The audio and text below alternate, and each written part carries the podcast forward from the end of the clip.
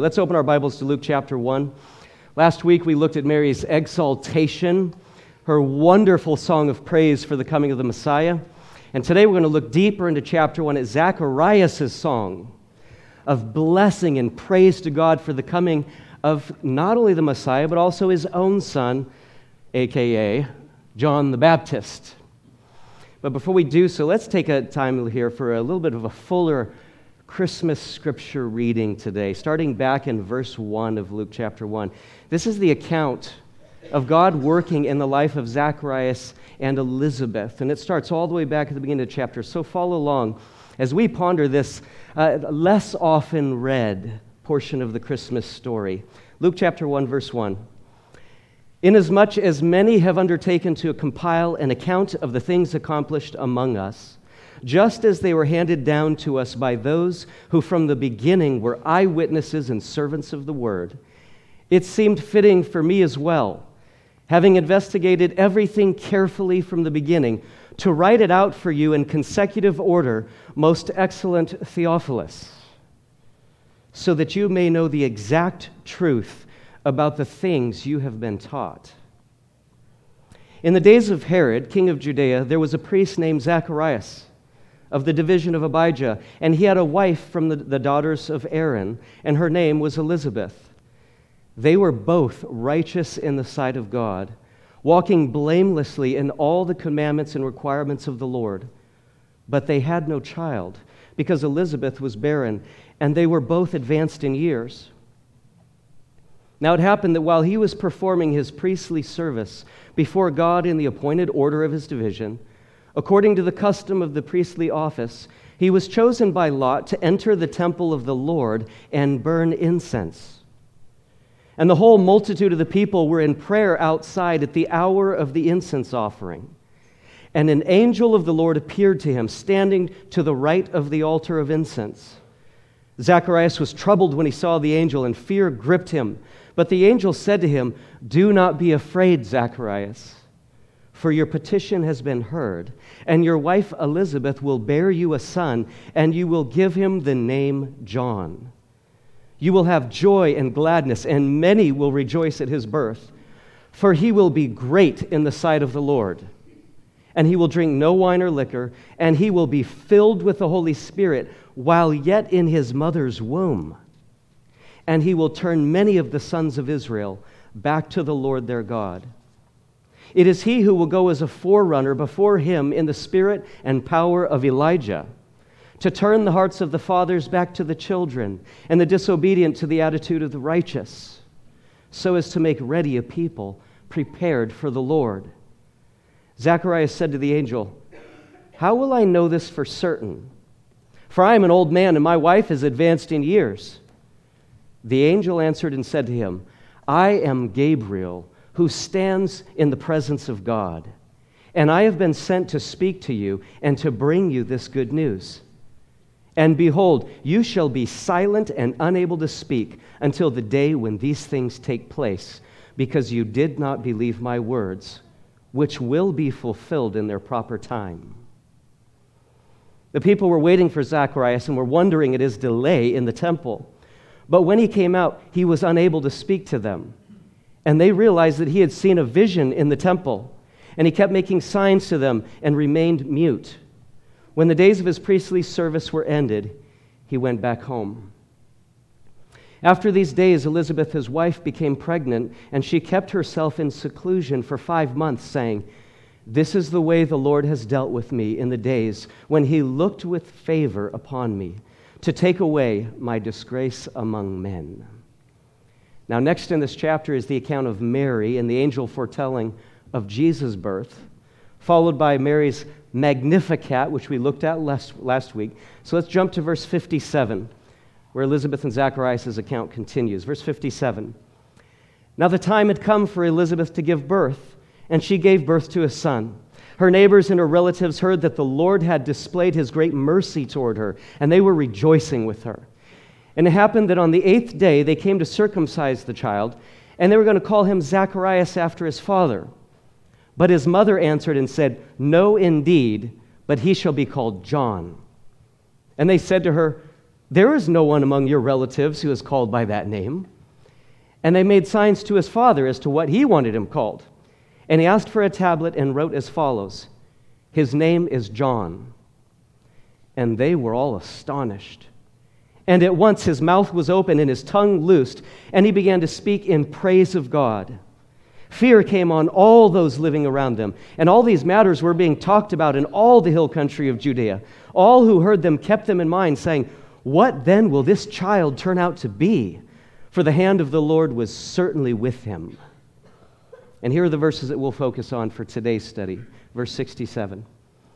And his father Zacharias was filled with the Holy Spirit and prophesied, saying, Blessed be the Lord God of Israel for he has visited us and accomplished redemption for his people, and has raised up a horn of salvation for us in the house of David, his servant, as he spoke by the mouth of his holy prophets from of old salvation from our enemies and from the hand of all who hate us, to show mercy toward our fathers, and to remember his holy covenant, the oath which he swore to Abraham our father, to grant us that we, being rescued from the, rescued from the hand of our enemies, might serve him without fear, in holiness and righteousness before him all our days. And you, child, Zacharias is now speaking to the baby John, and you, child, will be called the prophet of the Most High, for you will go on before the Lord to prepare his ways, to give to his people the knowledge of salvation by the forgiveness of their sins, because of the tender mercy of our God with which the sunrise from on high will visit us, to shine upon those who sit in darkness and the shadow of death, to guide our feet into the way of peace. And the child continued to grow and to become strong in spirit, and he lived in the deserts until the day of his public appearance to Israel. Let's pray. Heavenly Father, we are reminded once again that the the arrival of the Christ child signaled many wondrous things. And Lord, as we read this account, uh, we, we, we stand in awe again at the way you came to men and revealed Christ and worked and prepared the way for him. And Lord, as we ponder these words of Zacharias' praise, I pray that they would become most personal for each of us they would recognize that you are worthy of everything said in this prayer. Lord, help us as we approach Christmas Day to approach in a sincere and deep state of worship and joy and peace because of what you have done. Open our eyes now to the words of Scripture. Help us to understand in a way that goes beyond our minds. Lord, give light today, we pray in Jesus' name. Amen. Well, this uh, poem or song of praise that we just read at the end of the chapter here has, has famously come to be known as Zacharias' Benedictus, his benediction, his blessing, which is the first word of the Latin translation of this praise. Just like Mary's Magnificat, her magnification of God, which we looked at last week. Now, we're going to see that this Benedictus is divided into two primary parts. We could call the first part Proclamation's message, and the second, Proclamation's purpose. What is said and why it is said. And we're also going to see that there are eight life changing and hope giving messages in the proclamation portion. But before we look at them, quickly notice the introduction that is given in verse 67. It says, And his father Zacharias was filled with the Holy Spirit, and he prophesied. Now, before we look at what he says, it's worth noting that the Bible often quotes people in the narrative sense, and oftentimes their words were good. But here, Scripture distinctly elevates the praise and the words that we're about to read as specifically being Holy Spirit filled. Holy Spirit driven. That means that this is an inspired proclamation. That's a very important distinction to make as we read through the scriptures. And here's why I'm so excited to be in this particular text with you this Christmas season. Just as we saw last week with Mary's Magnificat, her, her proclamation exaltation, we're going to see that every line of this song of praise today also applies to us.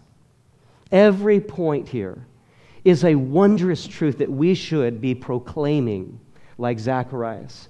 These are truths that we should be enjoying and celebrating. And here's the first message in Zacharias' proclamation. Number one, praise God.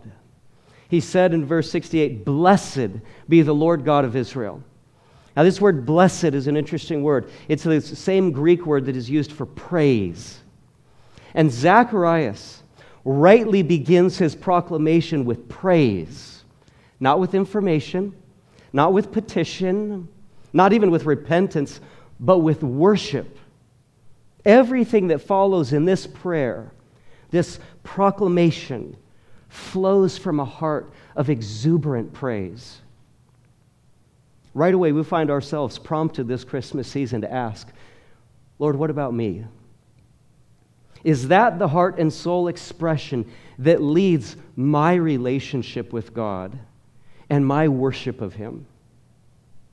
The psalmist said in uh, Psalm 95, verse 6, Oh, come, let us worship and bow down. Let us kneel before the Lord our Maker. The more we study the Bible, the more we see that the heart of worship and adoration and blessing is the foundation from which all prayer and all faith filled living stems. We pray because the creator of the universe is worthy. We strive to live for him. And like Mary, we, we strive to consider ourselves his bondservants because he is worthy, because he rightly deserves it.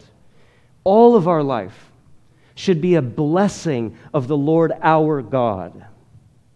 Message number two in this proclamation God is with us. The verse continues For he has visited us.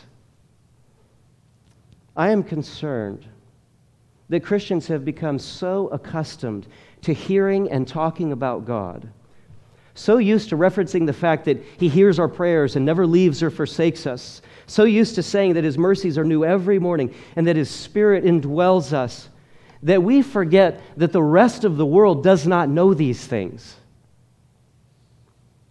I suspect we could walk down the street telling people that God is with us, and at least three out of four would have no idea what we are talking about. Oftentimes, as Christians, if we're honest with ourselves, the idea of being a bold and joyful proclaimer for God strikes some fear in us. And one of the reasons for this being I just don't know what I'd say. So, as we walk through this text today, recognize here are eight things we should be saying. And one of them is God is with us, He is mine. He can be in you too. The doctrine of the indwelling Holy Spirit is not some high and lofty and distant theological pillar left best to seminary students and theologians. No, it's a major part of what every follower of Christ is supposed to be proclaiming to the world.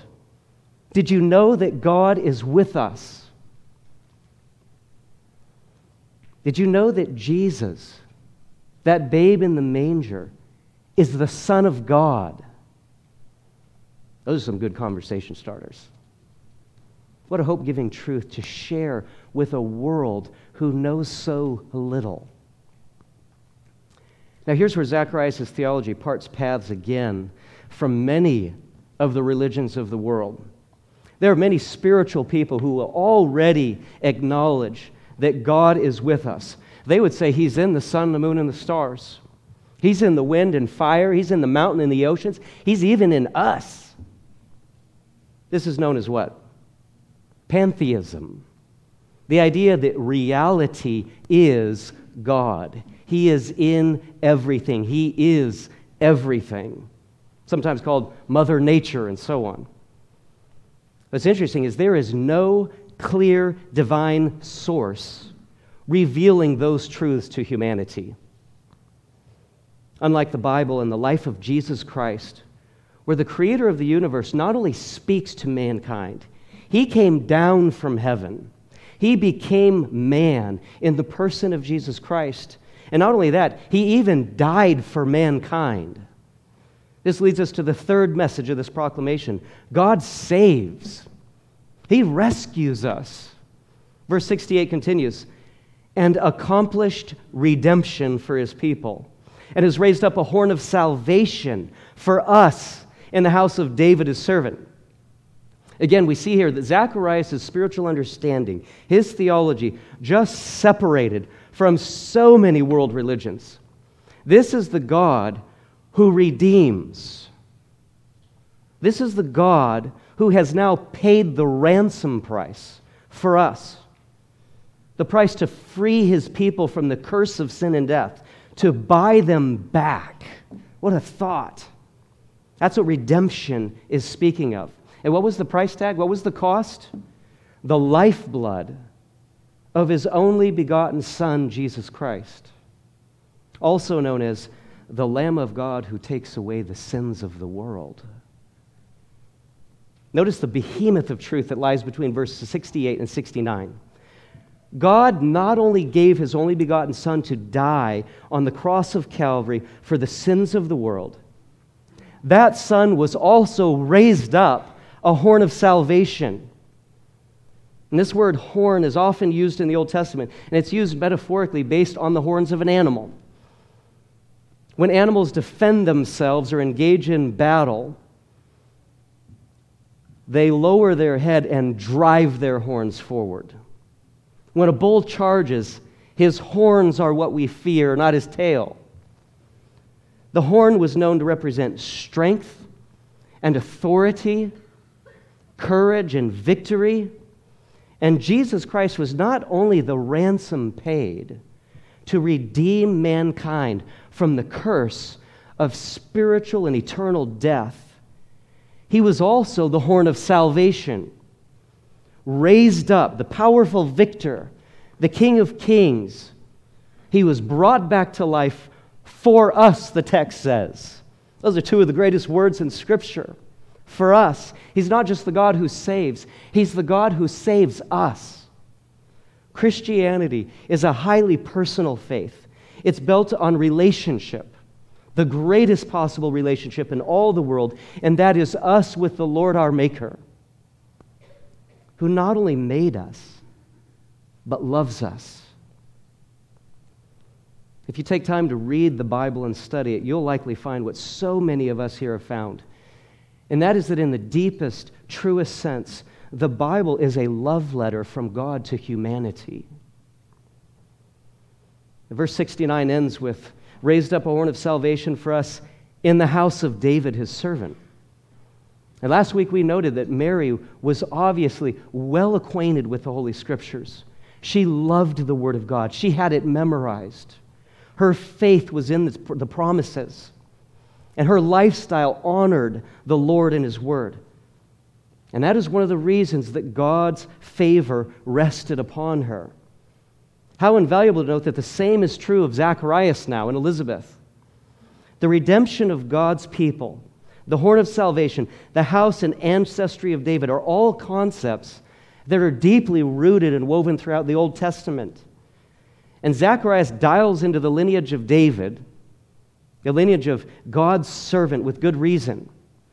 If you're familiar with the Davidic covenant, that covenant that God made with David about a thousand years prior, then you recognize that the people of Israel were waiting for that prophecy to be fulfilled that covenant to be fulfilled that God spoke to David through the prophet Nathan. 2 Samuel chapter 7, verses 12 to 16, God said to David, I will raise up your descendant after you, speaking of Solomon, who will come forth from you, and I will establish his kingdom. He shall build a house for my name, and I will establish the throne of his kingdom forever. And I will be a father to him, and he will be a son to me. When he commits iniquity, I will correct him with the rod of men and the strokes of the sons of men.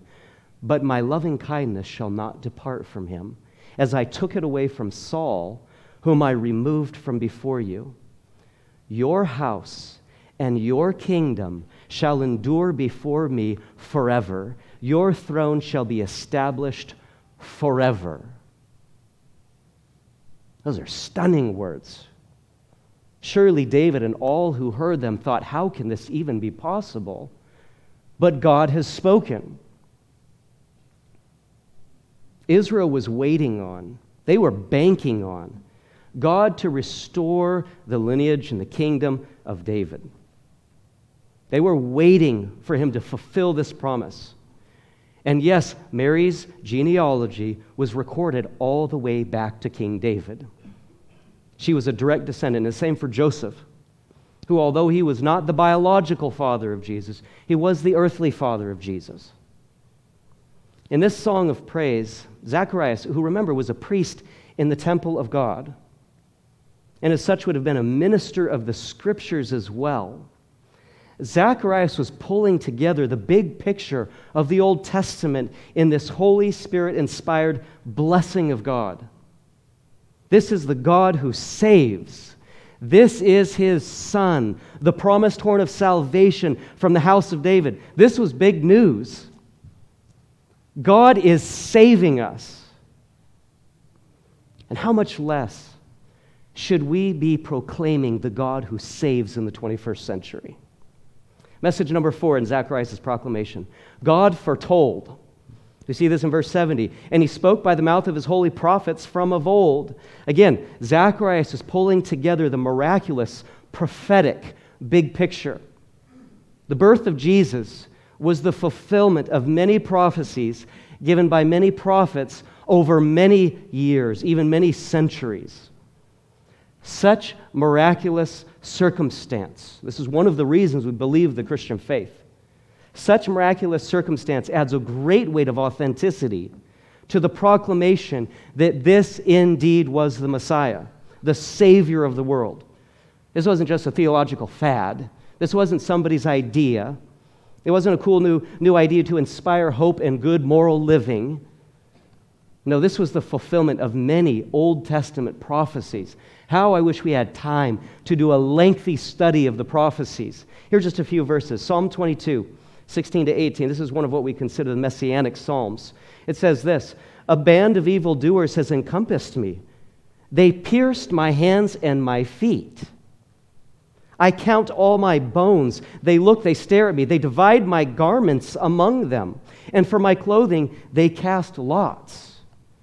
All of this happened to Jesus. And these are the words of King David right about a thousand years before Christ. Who speaks of pierced hands and feet, feet and the, the dividing of garments and the casting of lots and the shredding of flesh so that the bones bear open? Isaiah chapter 7, 14. Therefore, the Lord himself will give you a sign. Behold, a virgin will be with child and bear a son and she will call his name Emmanuel, which means God with us. Micah 5 2. But as for you, Bethlehem, Ephrathah, too little to be among the clans of Judah, from you one will go forth for me to be ruler in Israel. Bethlehem was a nobody on the map. And yet, hundreds of years prior, it was foretold that the ruler of Israel would come from that village. Where again was Jesus born? Bethlehem. Zechariah 9 9. Rejoice greatly, O daughter of Zion. Shout aloud, O daughter of Jerusalem. Behold, your king is coming to you. Righteous and having salvation is he humble and mounted on a donkey, on a colt, the foal of a donkey. The week before Easter, before Resurrection Sunday, we celebrate what holiday? Palm Sunday. That's because Matthew 21, verses 6 to 10 says, The disciples went and did just as, he, as Jesus had instructed them, and brought the donkey and the colt and laid their coats on them, and he sat on the coats. Most of the crowd spread their coats in the road, and others were cutting branches from the trees and spreading them in the road. The crowds going ahead of him, and those who followed were shouting, Hosanna to the Son of David! Blessed is he who comes in the name of the Lord. Hosanna in the highest. Several hundred years prior, it was prophesied that Jesus, the King, the righteous one having salvation, would roll into town on a young donkey. Who says that kind of thing several hundred years prior? Only a prophet speaking exactly what God told him. How I wish I had time to read all of Isaiah 53 with you this morning. Surely our griefs he himself bore, and our sorrows he carried. Yet we ourselves esteemed him stricken, smitten of God, and afflicted. But he was pierced through for our transgressions, he was crushed for our iniquities. The chastening for our well being fell upon him, and by his scourging we are healed. All of us, like sheep, have gone astray. Each of us has turned to his own way. But the Lord has caused the iniquity of us all to fall on him. Who would predict that salvation would come in such an unspeakable and odd fashion? Read the whole chapter sometime if you haven't already. It's the life of Christ detailed from birth to death to resurrection, written several hundred years prior. And Zacharias reminds us in Luke 1 that all of these prophecies were foretold by God through the prophets. Message number five in this proclamation evil will not win. Verse 71 salvation from our enemies and from the hand of all who hate us. We know that the enemies of God are the forces of dark, darkness, talking about spiritual wickedness in high places and all those who eternally ascribe to them. They permanently hate God and all those who follow him. We are looking at the greatest battle. That is the battle between good and evil, between God and Satan, between life and death. And in that context, Zacharias points out our salvation. Evil will not win. That's why there is such celebration of Jesus bringing salvation and bringing rescue from sin and death. That's a proclamation of hope in a very dark and hurting world. Next time you or I happen to be sitting on a bus or at, or at the park or wherever with a friend or, or even a stranger who, for whatever reason, is sharing their troubles with us, let us remember this message of our great proclamation evil will not win. And here's one reason why. Message number six God is merciful. Verse 72 to show mercy toward our fathers. This was the mercy promised being spoken of here. The, the compassion of God cares about our hurts, especially the spiritual and eternal hurts of humanity. Every time I hear someone say, I just don't think God cares, in a sense, I understand.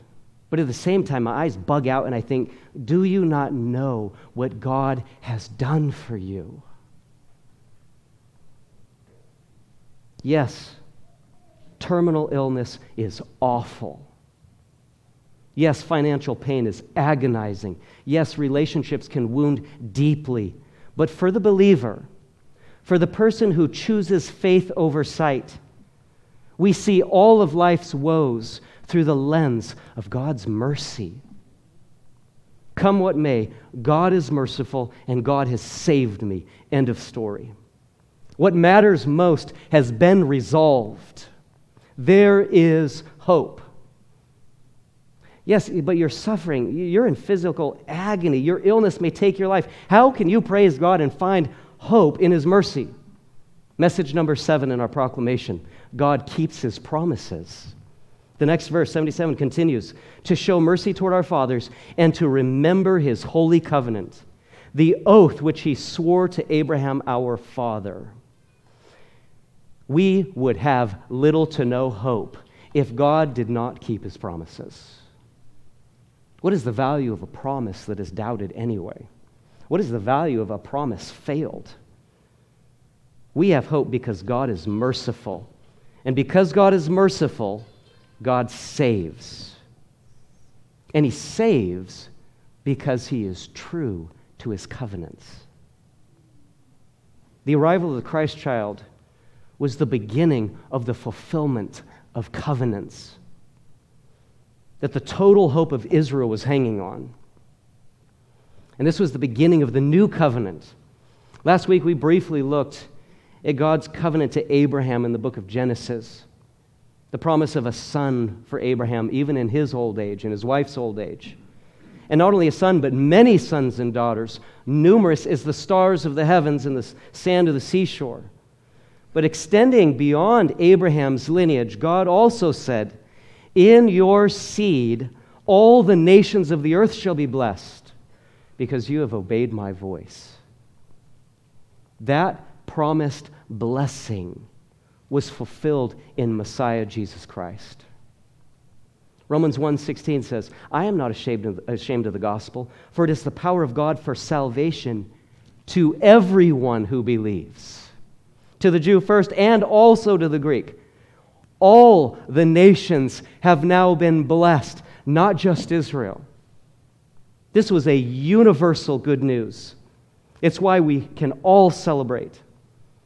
And when people are hurting, especially those who know and love God and are part of His family, one of the greatest things we can do for them is remind them of the promises of God and the fact that God keeps them. Point people to the promises. That's what kept the Hebrews 11 faith role models going. Strikingly, even though many of them never experienced the promise fulfilled in this life, it was their faith that knew they would be fulfilled in the next. And God commended them for that. And how does Zacharias define the covenants in the text here? He says they were holy, they're sacred, they're consecrated. These covenants were a big time God issue. These were not the promises of men, which are capable of being broken. These were the covenants of God, which are impossible to be broken. This is a major part, again, of why we celebrate Christmas. It's why Zacharias burst forth into inspired praise at the thought of the soon to be born Christ child. God's greatest promises were coming to fruition before their eyes. And that promise is still being fulfilled today. Christian friend, do you and I live in the reality of the promises of God? If by faith we do, it will dictate the thoughts of our heart and mind. It will dictate our words and our actions, our emotions, and our deepest hope. And we see here in Zacharias' proclamation praise emanates from the heart of faith. Praise blossoms from the heart that trusts in the word and person of God. Message number eight Here's the rubber meets the road consequence of the prior seven messages. Number eight, God is worthy then to be saved, uh, to, excuse me, to be served. God is worthy to be served. We see this in verses 74 and 75. To grant us that we, being rescued from the hand of our enemies, might serve him without fear, in holiness and righteousness before him all our days. If you're looking for a good personal Bible study idea, here's one right there. Take time to ponder the five reasons given for how we are called and enabled to serve God and why we are called to serve and, and enabled to serve Him. What I'd give for another hour today to savor these points, but very quickly, God mercifully rescues all those who repent of sin and believe in Him so we can serve him, A, without fear. That is, fearlessly, boldly, with unshakable confidence, not ashamed, not afraid of God that he might unpredictably turn on us or ignore his promises or reveal some vein of evil in his heart. No fear there. And secondly, not afraid of man. What did the psalmist say? Psalm 56 11. In God I have put my trust. I shall not be afraid. What can man do to me? B. We serve God in holiness. Forbid the thought you're saved, you can do what you want. In holiness, that is, in piety, in a distinct sense of reverence and proper devotion We're committed to Him alone. We serve God, see, in righteousness. Thayer's dictionary defines righteousness this way integrity, virtue, purity of life. In a broad sense, the state of him who is as he ought to be, the condition acceptable to God. We serve God as we should in righteousness. D, we serve in his presence. How we need this constant reminder. So much could be said on this point. We serve not for the eyes and approval of men, but for God. Zacharias recognized this. We serve not before the eyes of the hundreds around us, but for the eye of the one who sees all things and is worthy of being served.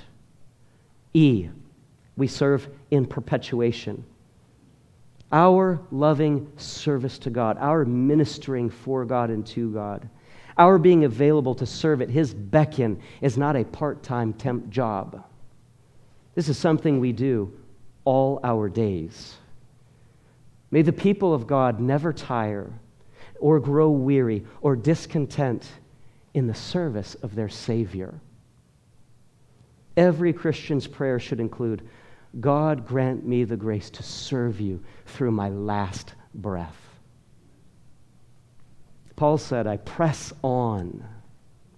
I press on toward the goal for the prize of the upward call of God in Christ Jesus. So there we have it. Eight messages that should define our Christmas proclamation, and indeed our proclamation all the year through. Very quickly, as we wrap, wrap up, Zacharias now turns the attention to his own son, John, who was just born. I, can't you just picture him holding this child? And in the deepest emotion, pouring his heart into God's purpose for John's life. An inspired way, he says these things following. And let's look now at proclamation's three purposes. Number one, to be God's voice. That is his prophet. Verse 76 And you, child, will be called the prophet of the Most High.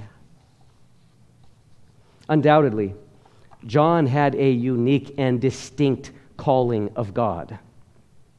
He spoke on behalf of God for Christ in a most divinely called way. But what about you and me? Has God not called us also in a most divine way to be his voice, his megaphone of his word, the ambassadors of his son? the representatives of his gospel. Yes, this is our calling. Here's the second purpose given for proclamation to prepare the way for people to hear God's voice. Verse 76 continues For you will go on before the Lord to prepare his ways. I've grown the past couple weeks to love that phrase prepare his ways. Prepare is defined this way in Thayer's Bible Dictionary. Metaphorically, A, drawn from the Oriental custom of sending on before kings on their journeys persons to level the roads and make them passable. B, to prepare the minds of men to give the Messiah a fit reception and secure his blessings. You may not have ever heard someone refer to you and me as road pavers for Christ. But that's what I'm seeing in the text here. What a privileged calling. And what a tremendous responsibility. God calls us to represent Him to the world in all the fruit of the Spirit love, joy, peace, patience, kindness, goodness, faithfulness, gentleness, self control. This is the platform for our voice as we speak the words of God as His voice. How we represent God should prepare the way for people to receive Him. Christian friend, the Christmas season is an excellent time to evaluate the quality of our road work. Of course, not everyone will receive the words of eternal life. We know that the way is narrow, and there be few who will find and follow it. But for those who will, are we passionate about paving the way well for them to hear the good news? Does our lifestyle help or hinder people in their reaction to the good news? Does it make it receivable? Does our handling of the scriptures fill in the potholes in people's minds? Does it answer their questions well? This is a most remarkable calling God gave John the Baptist. And in a similar way, it is our calling too. But what exactly does it look like to pave the way well? Here's the third purpose we see for proclamation to explain God's message. Verse 77 to give to his people the knowledge of salvation by the forgiveness of their sins. Because of the tender mercy of our God, with which the sunrise from on high will visit us, to shine upon those who sit in darkness and the shadow of death, to guide our feet into the way of peace. The terrible state of humanity is that as a whole, we sit in darkness and the shadow of death. War, strife, suffering, evil are all around us, and everyone is going to die should the Lord tarry. If we sit and dwell on this reality, it's rather discouraging. But it is also naive to pretend that this is not a reality and that it does not exist. This is our reality. But here's the other part of reality the sunrise from on high has visited us. Salvation from eternal spiritual darkness and death is found in the forgiveness of our sins. Here's one of the greatest life questions we can ponder Who can forgive your sins? We all know we've done wrong in this world. Sure, some more than others, but the truth, reality is that we're all sinners. Who do you know who has the power to forgive your sins, to remove your guilt and wipe your slate clean, to give you the right to heaven and eternal life in the perfect, joyous presence of the God who made you? Who has that power, that authority? Now, everyone has to answer that question for themselves. But I have only found one true answer Jesus Christ. The Bible is the historical record of God dealing with humanity since creation, all the way up to and through the life and death and resurrection of Jesus Christ. Did you know He died for you? Death is the penalty for sin, and he paid the full price for your sins and for mine. Romans t- uh, chapter 10, verses 9 to 13 summarize the knowledge of salvation. Here's how a person accepts Jesus' forgiveness. If you confess with your mouth Jesus as Lord and believe in your heart that God raised him from the dead, you will be saved. For with the heart a person believes, resulting in righteousness, and with the mouth he confesses. There's our proclamation. Resulting in salvation. For the scripture says, Whoever believes in him will not be disappointed. That's referring to the promises and the covenants kept. For there is no distinction between Jew and Greek for the same Lord is Lord of all, abounding in riches for all who call on him. For whoever will call on the name of the Lord will be saved. If you have never understood and believed, I invite you to believe today. I promise it will be the best day of your life. And probably 90% of the people in this room would affirm the same thing. If you do, would you say amen? please don't hesitate to speak to me or anyone here if you have questions about what it means to be forgiven of sin and to have the assurance of hope and in the eternal life in heaven with God. That is the message of salvation. That's the knowledge that every person needs to have. This Christmas, we celebrate the proclamation, the good news of the person who came to earth to be born in a manger, to give us salvation and forgive our sins and guide our feet into the way of peace. Friends, it's by the grace of God that I tell you, I have found peace. And many of you would say the same. Christian friends, let us celebrate. Let us celebrate with abandon. But let us also remember that it is vital for us to recognize that even as we love and treasure the meaning and the hope of this wonderful season, there are multitudes around us who sit in darkness in the shadow of death, whose feet do not know the way of peace we, as the recipients of the immeasurable and undeserved mercy and rescue of God, have a moral obligation to be excellent proclaimers. May this Christmas season and beyond find us joyfully exalting, magnifying, and proclaiming Emmanuel so others can join us in saying, God is with us. Let's pray. Heavenly Father, thank you for the peace and the hope, the sure hope of forgiveness of sins and salvation. The promise of heaven that by faith we know will be kept because you are a covenant keeping God. Not one word of your promises has failed or will fail. Lord, who else do we have to look to for the forgiveness of sin? Who else has spoken divinely to mankind and revealed truth that goes beyond the mind of man?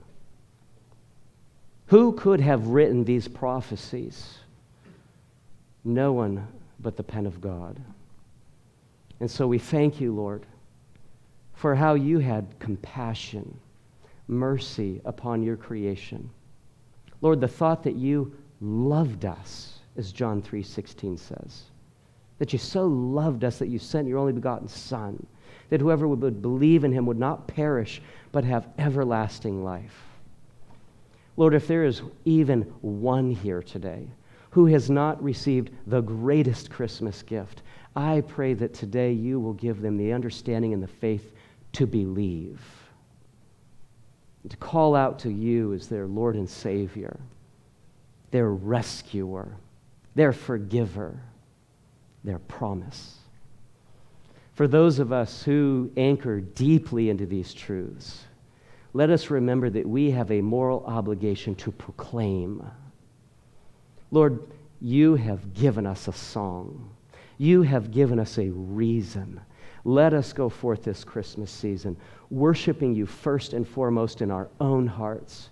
Let our personal worshipship be exuberant. Let it be sincere as we stand not in the manufacturing in our own minds of what religion must be, but Lord, as we simply stand in awe of you and who you are and what you have done. We love serving you. Help us to serve you well. And again, as we go through this Christmas season, may you be magnified, exalted, and proclaimed. We pray this in Jesus' name.